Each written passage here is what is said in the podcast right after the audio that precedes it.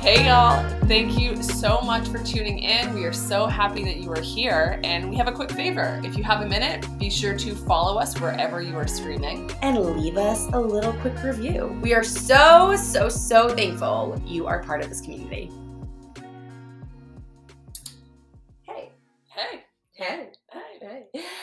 So, welcome to the Willow Talk podcast. If this is your first time here, welcome. Um, welcome, welcome.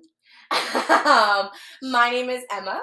And I am Allie, and we are your hosts. Yes, your podcast hosts. And today we are shifting. Yes. We're shifting. We are going to introduce mini-sodes. And I- Mini-sodes.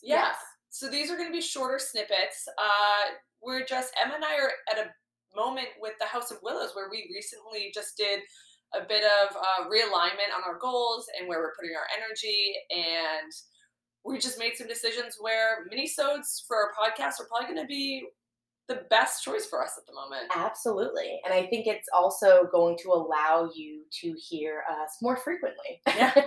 so hopefully we will shut or shorten rather the duration of these episodes, but have them be airing more frequently. Yeah. So maybe like two a month instead of one a month.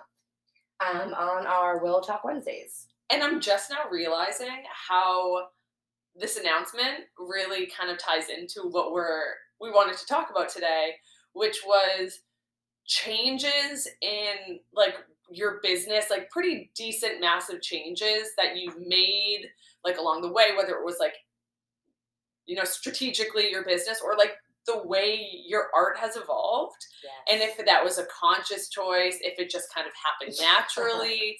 Um, and so I think what a little segue. That was honestly probably the first cleanest segue, Yeah, and we didn't plan it. and we didn't plan it. I know. So I'm sure everyone listening has experienced this before. We as artists constantly need to adapt. hmm And we've talked about that before. Like, you constantly need to adapt. Life doesn't stay the same, Mm-mm. and your goals don't stay the same. So Right. your your strategy for achieving your goals can't stay the same if you're not like striving for the same goals you were six months ago or six years ago. Right, which means I think there's going to be a lot of hard moments where you might get a little uncomfortable. You might feel a little scared. You might feel nervous.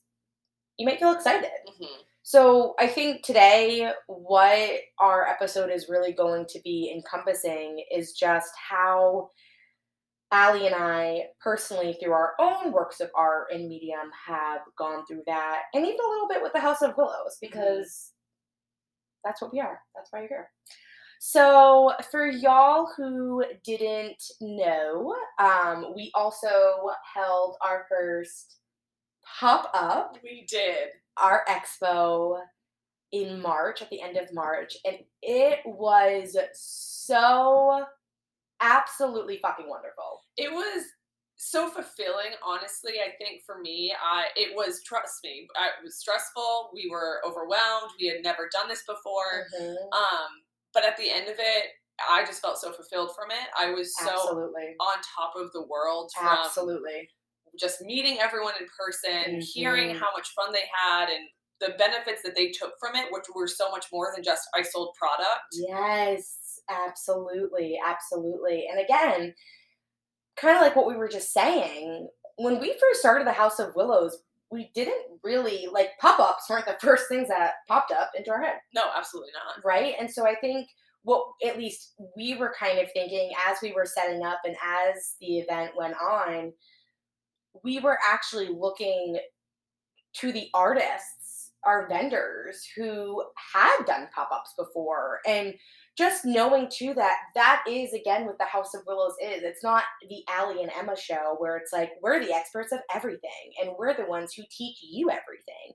No, it's more so this community, this connective space with so many other individuals, like minded individuals, artists in different mediums, to come to the same place and grow and support each other. And I Mhm. think that is exactly what our first pop up was like. Yeah, it was so good. And there were just a couple things. I don't know about you, but for me, as an individual artist, like I took away a couple different learnings for myself. Oh, absolutely. And it was a pretty big solidifier for me in kind of this don't don't break what ain't broken model yes. of me figuring out what kind of products I want to make this summer and ramp up on this summer because um, Mhm. that's obviously you know my biggest season or Yeah. as for mo- uh, for many artists like summer is a very big season for people to kind of be buying or going to uh, be vending and it was just this big light bulb moment for me where I was like why people want bags Yeah. People want bags. And i don't feel like i need to be doing this and that and all these little things anymore because i'm seeing kind of what my audience is like really resonating with. Right. so it was a big moment where i'm like wow i could scale back on a lot of different products that i was like oh i need to make this and that and that to try and keep up with mm. other fiber artists who are putting out a lot of different varieties. And i was just like no we're focusing on this. This is what the give the people what they want. Well, again, I was going to ask too, Allie, like when you first started Lavender and Lilac, what did you really see yourself curating and ultimately selling? Yeah, so I think when I first started um, lavender and lilac, or when I first started macrame or whatever, and I was starting to think about what, what, what, who was I as an artist? Who did I want to be? What did that look like? And I had it in my head that I had to be this big tapestry custom piece like that that was success i wasn't an artist if i wasn't doing that and if I was doing all of these smaller accessory type pieces, that it wasn't art, that was a product. Like it, that was Mm. retail. that wasn't art. Ah. And so I thought if I was ever going to sustain myself as an artist, that was what I had to create. the tapestry, the the, big work. And it, I also equated it to size. Like if it wasn't a massive piece, then I couldn't charge XYZ for it. Mm. as opposed to the quality of the work. That is very Yeah. interesting. And I think, again, it goes into kind of like where we come from as artists and what our first ideas are, right? Because a lot of times, again, as we just mentioned, like you stated it perfectly, Allie, in the beginning of this episode, where it's like, we, what do we think of when we first start our artist journey? Right? And it can be such an overwhelming time to decide what's my brand? What's what am i doing? Why am i doing it? What's my mission? What am i selling? What am i making? What am i using? And it's just again an ever evolving process and i think again what specifically going into your work right now as you saw with the bags would you say too the joy in making those right? Because i do think there's something to say like we know like listening to our audience and giving the people what they want is one thing and then there could be something else where like i'm kind of over this and i don't actually don't know if i want to be making those things anymore or i don't know if i necessarily want to be using this material or you know a lot of people love this style. However it takes a really long time to make and i just don't have the time for that right now during this season so i'm going to pause on it. So where did it kind of take you when you recognize after the pop-up like wow this was pretty successful and this felt really good I would say actually there I, I find a lot of joy in making my bags and I think it is because I take a lot of pride in having something that is a functional piece of art that someone can bring into the world and that they are proud to be wearing and then when people text me and they're on vacation and they're they're like hey if you get a new follower i just found this this woman asked where my bag was from. Oh that is so awesome. And yeah and i think that actually has been not saying when someone is like oh thank you so much for this custom piece. It's going to go in my bedroom. It's going to go that feels amazing and i love ha- knowing that it's going to be in their home but i absolutely adore when people love my bags. Right. I i think that's probably been one of the elements of i i take so much pride in people loving my bags. Absolutely. And I think again, it's just different. Just like mm-hmm. you mentioned, like someone having a wonderful, massive piece of your artwork in their mm-hmm. home is awesome. And having bags is also awesome. Like it's a piece of art that is traveling through the world that people, it's literally like people are just like your own little brand. Like, you know, like people are walking around with an, a custom made bag or an, a, a handmade bag by Allie McDevitt. And so when they look at that and they're like, oh, this was actually handmade by someone in Boston, Portsmouth area, people are going to be like, wait, that's so awesome, right? And so I think, again, it goes back to this recognition of, is this enough? And I think through your pieces and the people you've sold to, it's kind of it's kind of said volumes to that. Yeah, I would say recently in the last um honestly probably 2 months or so, I felt the most comfortable in having having the expectation going into the summer that I will have the smallest number of products available for sale, but I feel so much more relieved. I have I do not Mm. have as much stress as I have in like in years past because I just know this is what I this is what I enjoy creating. This is what I know people would be interested in and it doesn't feel like I have to pick one over the other. Uh, massive volume Right. of inventory versus custom pieces, massive. I just we're gonna just go with the flow on it, and I don't Absolutely. need it doesn't need to be black or white, but it's a I, this is a very different look to my store Mhm. than what I expected my artistic journey and what it would look like for me to be a fiber artist Right, five, six, seven years ago. right. So different. Absolutely. Yeah. And I think it kind of goes along into this idea of there could be another fiber artist out there doing those massive pieces and being successful. And that doesn't mean that if you're not making those massive pieces, that means you're not successful. And I think again that goes along with any form of of medium you're in. You know, I think about it all the time. Like wedding photography is huge but it's also just super different. And I've actually known a lot of photographers who have started in the wedding industry and have cut back because they're like, I actually decided that I don't want to do this. And it's too much time and it's too much stress for me. And it's just too much. And I would rather focus on these smaller, more frequent opportunities to make art with other people. And so for me personally, that has been a lot like I was thinking about it too as we were getting ready for this episode, just kind of reflecting of what does my artwork look like and what do people know me for and how did I get there and how did that start? So again, like looking back at 2021, I did a lot of individual work, like a lot of solo portraits, a lot of solo businesses, entrepreneurs, solo boudoir style shoots. And I think every single one that I've done this far in 2022 has been pairs. It's been couples. Really? And right, yeah, it's it is and it's just been a shift. Like I think I started doing a little bit of couple-esque engagement shoots and then people started picking up of like, "Oh, right? Because again, if someone looks at your art and they don't see something that's there, personally, I feel like they might be wary to ask. Like, oh, if they don't see an example, exactly, exactly. So, for example, I do a lot of boudoir. Many probably think of boudoir when they think of my photography. I just did my first couples boudoir like a couple months ago. And when I was there, the client was like, Oh, is this the first one you've done? And I was like, Yeah, it is. And it Did that was feel daunting? Oh my gosh, yeah. I was like, fuck. I'm like, shit.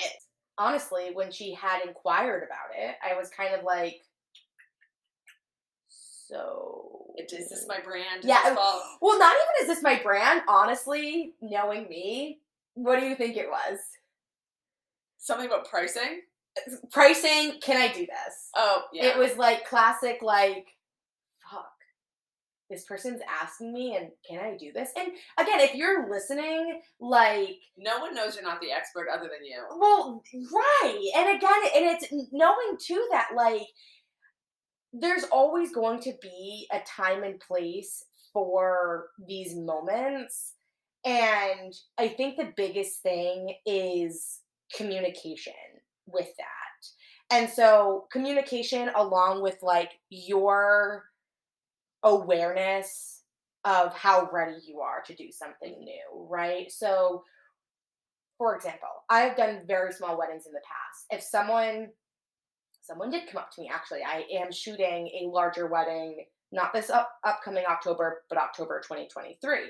And I communicated with them. They had asked, like, hey, have you ever done this? I was like, honestly, I've only done small weddings before. And again, I think it's that staying honest, staying clear, staying communicative. And I had done their engagement shoot. And they also, the fact that I did their engagement shoot and they asked me if I could do their wedding meant that I was doing something they saw that they really wanted and connected with. And I think it's hard because that is usually where I feel as though we fault ourselves as artists of like, well, shit, I've never done this before. But that doesn't mean we can't do it. The only way you're going to get experience is to do it. Exactly. I do have a question. So when you were asked about this wedding, was this almost did you feel like as an artist, as a professional owner of Emma Darpino Photography, I want to get into weddings or I want to explore it? Or did you feel a little bit of a sense of obligation because they were a previous client mm-hmm. or all of that? That's a super awesome question.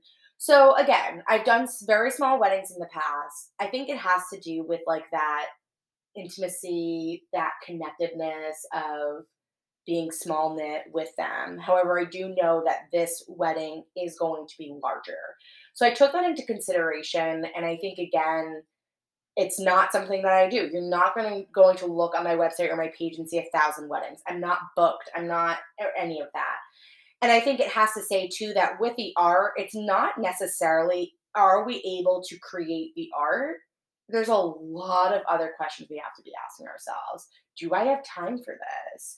Do I have the ability to see this through? Like again, I could be shooting, but a wedding is very different than a 2-hour shoot that's like an eight hour day, mm-hmm. right? Or a lot of times with wedding photography, you are really like the Minuteman of kind of like conducting people like hey all right time we gotta go. Like this isn't it's kind of it's not just hey i'm the photographer and i'm just gonna go around and click click, i'm gonna click, just click, get whatever i can find. No yeah. it's like hey no come on like we're gonna do bridesmaids and now we're gonna do groomsmen and then we're gonna do other bridesmaids or all right where's the family? Where's you? Like there's a lot of conducting with that.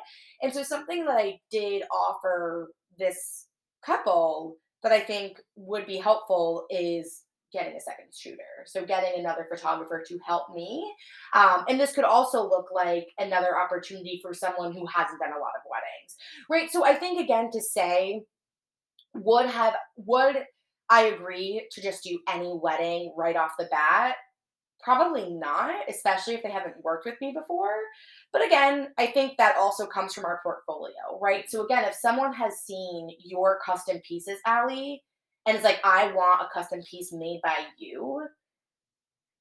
There's a risk in that, but I also think that's where contracts come in. So if you're an artist and you don't have a contract, maybe this is your reminder to look into those. Always because that is where your ass falls on the line of like, hey, this is like all of my contracts is like photography discretion. Like you are hiring me knowing my style for specific commission work because in photography for portraits it's commission work.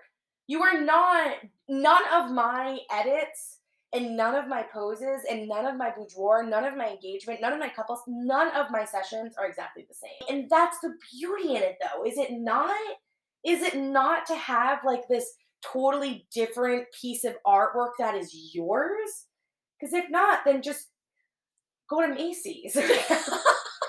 like go get your photos done at like J.C. Penney's. I don't know. But it is. I mean, there has to be some like you have to level set the expectations on it because everything is going to be different. Absolutely. But at the I, I I will say I think specifically in photography and having had multiple friends looking for wedding photographers and I and I distinctly I think people see a good photographer and they don't necessarily make the conscious like distinguishment distinguishment they don't distinguish between the skill of the artist and their personal aesthetic so they see Emma's a fantastic photographer and then they come to you and they're like can you do bright blues Cape Cod s Yeah. and you're no Yes. thank you for appreciating Yes. the skill of my work yes. but that's not right. that's not what I provide. And so I can direct you to other artists in which that is their aesthetic, but you can't really come in and like ask someone to change their work exactly. at its core. Exactly. And I think that's what's important for artists to know too is that when you're making your work, it's got to be work that resonates with you and with others. But again, it, it can't just be doing work for other people because you're just going to burn yourself out, you Mhm. know? And it's not going to be fun, excitement, you know, like it- it's not going to fill your cup, right? Because it's just more of like this. I don't want to call it a job, but like it becomes like chore like to be like, I constantly have to be pushing out this content that I don't necessarily vibe with, but I know it's going to sell. And I think it's finding as we, you know, we both made pretty drastic changes in what we provide and what our art looks like and different and they're ultimately business decisions for us because these are monetized channels for us. But it's understanding and i think this happens you know as you grow and you mature in your work or whatever but it's understanding the difference of i'm changing for me. Like i'm changing my work i'm making these decisions because this is where i'm at at this present moment Right. as opposed to adapting i'm making this change because xyz the, it'll sell more Exactly. and it, it has to be an internal decision it has to be for you because it's not sustainable like you were saying in any other form Absolutely. And that is the biggest takeaway moment of just really, you know, if you're listening to this episode, just ask yourself, you know, what is the current work I'm doing? You know, or what are the what are what's the materials or the equipment that I'm using or you know, where am I doing it or where am I finding my inspiration and how does it feel? Have I been doing this for X amount mm-hmm. of years or months and like checking in to kind of be like, does this still vibe with me? Right? Because I think that goes along with the fault of going through the motions, which can be so easy to fall into. Mhm.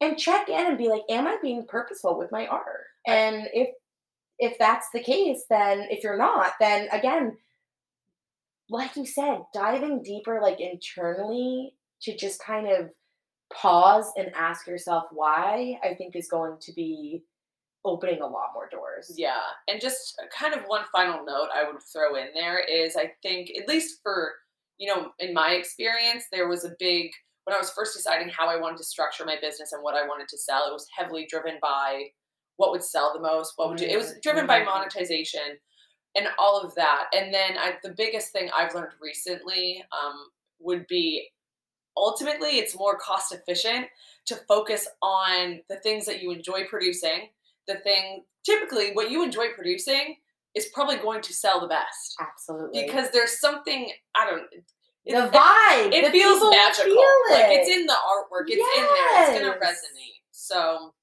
i think ultimately it's going to be more cost efficient anyway Absolutely. to focus on the things that bring you the most joy I absolutely agree. Awesome. Well, i guess maybe we'll see you in two weeks yeah. thanks for thanks for checking in and listening to our first mini-sode. Personally, it's feeling really good. I feel like so nice that we were able to kind of have this short but like really effective and purposeful conversation about what Allie and I are kind of up to right now and also what the House of Willows is up to. Mhm. With that said, there's a lot of new stuff coming and you might hear it here first. Who knows? we haven't decided yet. We haven't decided, but we'll keep you in the loop. all right